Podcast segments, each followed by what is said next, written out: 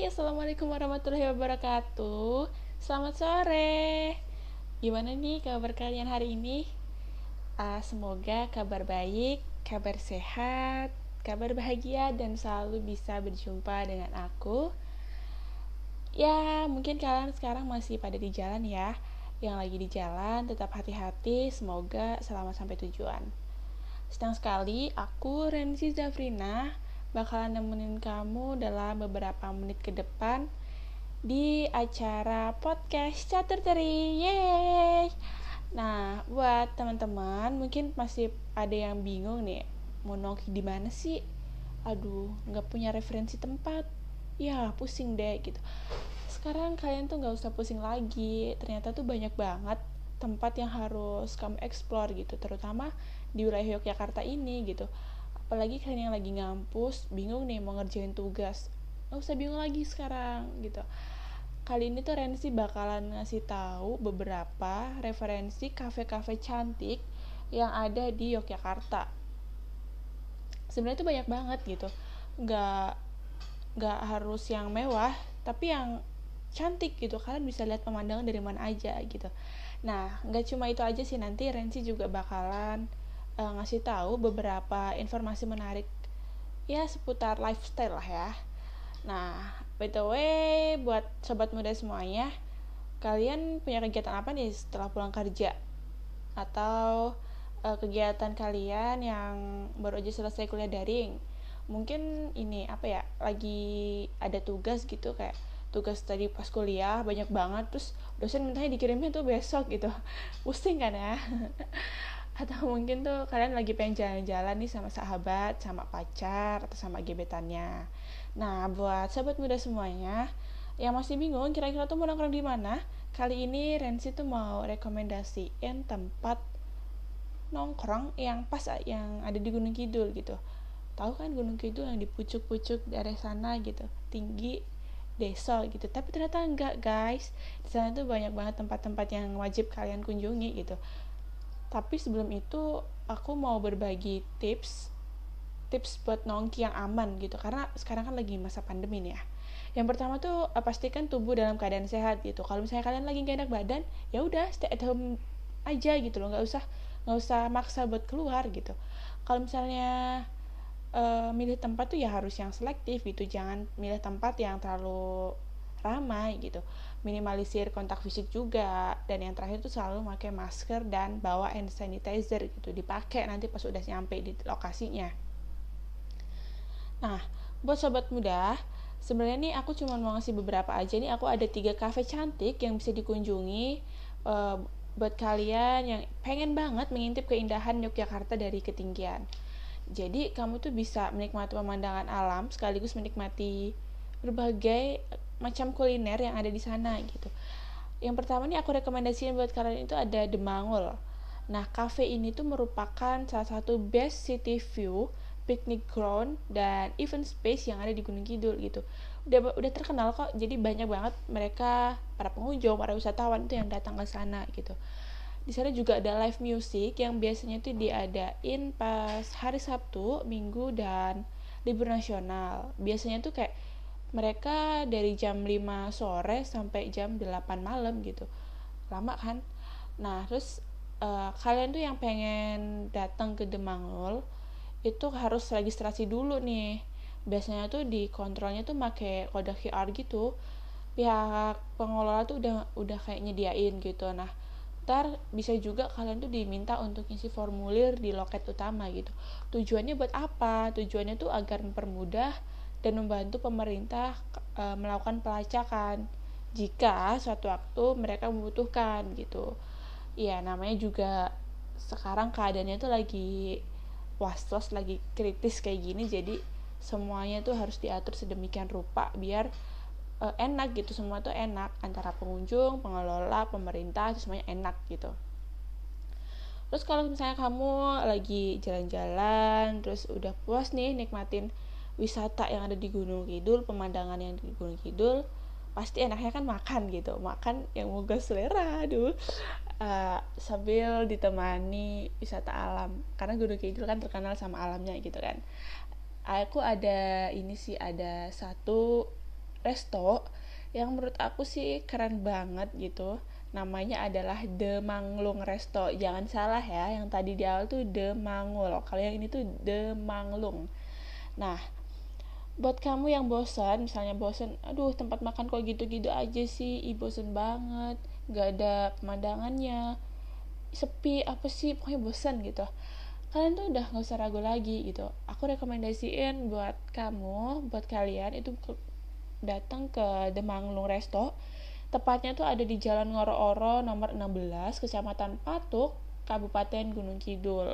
Kalian wajib banget explore. Kalau misalnya kalian nih, lagi di kota Jogja, kalian harus naik. Gak apa-apa, emang agak jauh sih dari pusat kota Jogja. Tapi sensasi makan di sana tuh uh, bener-bener uh, suh, luar biasa banget deh pokoknya. Terus kamu tuh bakal di ini, bakal dikasih suguhan makanan khas daerah gitu. Sama banyak banget makanan ala-ala modern gitu yang anak-anak muda demen banget gitu. Terus kamu juga bisa uh, lihat pemandangan yang terbuka. Terus mungkin ini ya, pemandangan di sana itu kayak kamu sulit banget nemuin di tempat lain gitu. Terus lokasinya itu juga gampang banget dijangkau. Tapi ya, kalau misalnya kalian dari kota Jogja itu emang butuh waktu sekitar satu jam sih. Tapi gak apa-apa, itu worth it banget sih menurutku. Kalau misalnya kalian udah nyampe ke atas, pemandangannya tuh emang bener-bener gak nipu guys, keren banget gitu. Terus sobat muda semuanya nih, aku bakalan saranin kalian tuh kalau misalnya kesana itu pas sore hari atau malam hari gitu. Karena pemandangan dari atas bukit tuh keren banget gitu. Kalian tuh bisa lihat ke bawah. Di sana tuh banyak lampu-lampu yang gemerlap gitu loh. Ya, pasti tahu lah pemandangan-pemandangan kayak bintang gitu pokoknya. Terus kalau kamu lagi datang sama orang tersayang, misalnya sama pacar, sama keluarga gitu, ih suasananya gila, bisa makin syahdu banget. Terus yang terakhir nih ya, uh, kafe yang terakhir dari rekomendasi dari aku itu ada HeHa Sky View nih. uh, Renzi tuh bakal rekomendasiin kalau misalnya kalian ke HeHa tuh malam, karena emang best city-nya tuh kalau misalnya best view-nya kalau malam hari itu enak banget gitu, banyak lampu-lampu gitu. Terus ya kayak lebih romantis aja kalau misalnya kalian kesana gitu. Kalian juga bisa lihat pemandangan kota Yogyakarta dari atas, sama kayak yang di wisata-wisata sebelumnya, tapi keren banget sumpah, di HeHa tuh keren banget gitu. Terus kalian kayak wah ter- terpesona banget nih pemandangannya, gila, sambil minum kopi, minum jus, minum teh, minum apapun sambil makan. Terus keren banget pokoknya deh. Jadi perlu diketahui buat teman-teman semuanya, HeHa Sky View itu merupakan salah satu destinasi wisata yang super duper instagramable gitu. Karena kalian bisa nikmatin foto di sana. Banyak fasilitas menarik gitu, kayak misalnya itu ada restoran, ada food stall, terus ada rooftop setengah terbuka, tapi juga masih banyak lagi sih yang lainnya. Tapi keren banget gak sih ada rooftopnya? Kalian tuh pasti wah, Gunung Kidul nih ada ada kayak beginian gitu, wah keren banget. Nah, di sana tuh juga banyak banget pengunjung yang demen ke ini sky glass. Jadi kayak ada spot foto gitu, namanya sky glass. Di sana tuh pemandangannya alam banget, keren banget. Kalian kalian wajib coba sih di sana. Bener-bener pemandangannya tuh manjain mata banget gitu. HeHa Sky View ada tamannya. Banyak banget para pengunjung yang pengen ke tempat itu karena taman taman di situ tuh kayak mempercantik suasana gitu. Terus kamu yang pengen foto sunset itu ya Allah pas banget di sana tuh. Jadi kayak uh, kalian kalau misalnya memandang ke barat gitu tuh udah langsung bisa lihat matahari terbenam gitu. Ini nggak bohong banget, ini keren banget sumpah. Terus uh, kalian benar-benar kalau kesana harus nikmatin pemandangan sih sambil buat ngerjain tugas, buat kerja itu oke banget gitu. Nah, ini kan aku capek nih ya, aku ngomong terus. Jadi aku tuh bakalan muterin lagu buat kalian, satu lagu pastinya juga ada hubungannya sama Yogyakarta. Enjoy dan stay tune.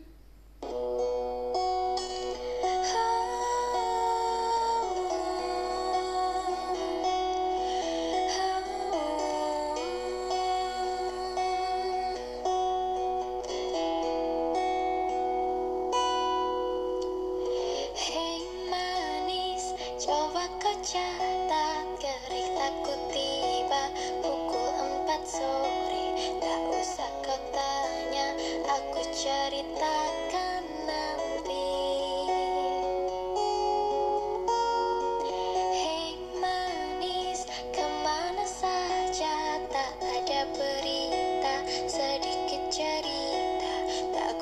Baca lagi pesan di ujung malam.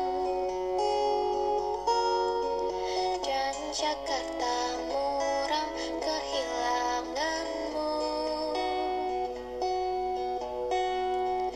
Terang lampu kota tak lagi sama. Sudah saatnya kau tinggal. Sampai kapan akan selalu berlari, hingga kini masih selalu ku nanti-nanti. Terbawa lagi langkahku ke sana, mantra apa entah yang istimewa. Ku percaya selalu ada sesuatu di Jogja.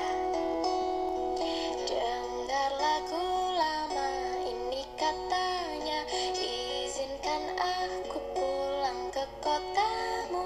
Ku percaya selalu ada sesuatu di Jogja.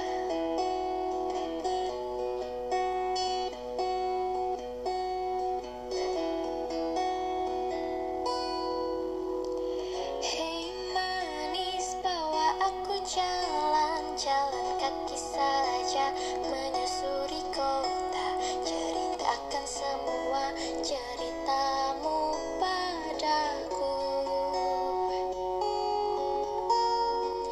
Ya Jakarta diam kehilanganmu, bau wangi hujan tak lagi sama. Saatnya kau jemput musik yang tertinggal. Sampai kapan aku kan bernyanyi sendiri, hingga kini masih selalu menanti-nanti.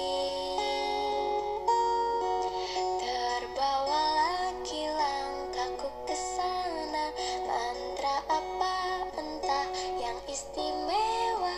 Ku percaya selalu ada sesuatu di Jogja. Dengar lagu lama ini katanya, izinkan aku pulang ke kotamu. Ku ada sesuatu di Jogja. Ingat waktu itu ku bertanya,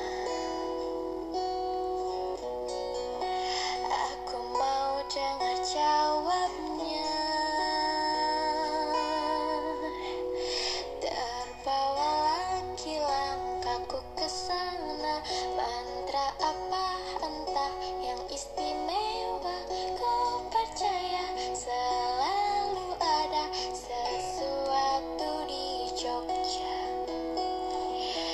Dengar lagu lama ini katanya, izinkan aku pulang ke kotamu. Ku percaya selalu ada sesuatu di Jogja.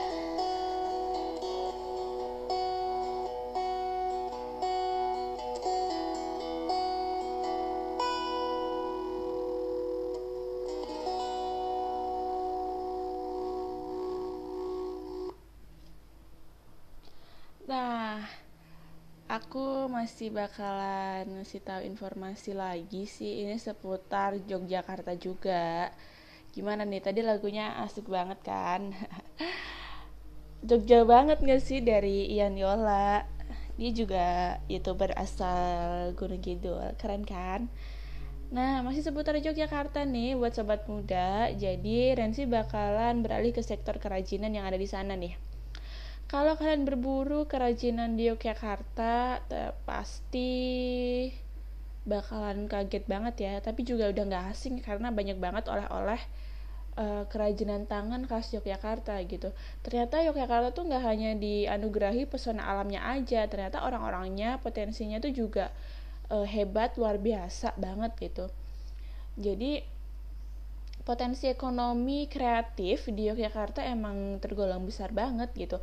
pusat kerajinan kota Yogyakarta tuh ada di mana-mana. Salah satunya nih ada kerajaan keramik di Kasongan, kerajinan perak di Kota Gede, kerajinan batik di Ngasem, dan ada juga kerajinan kulit di daerah Manding.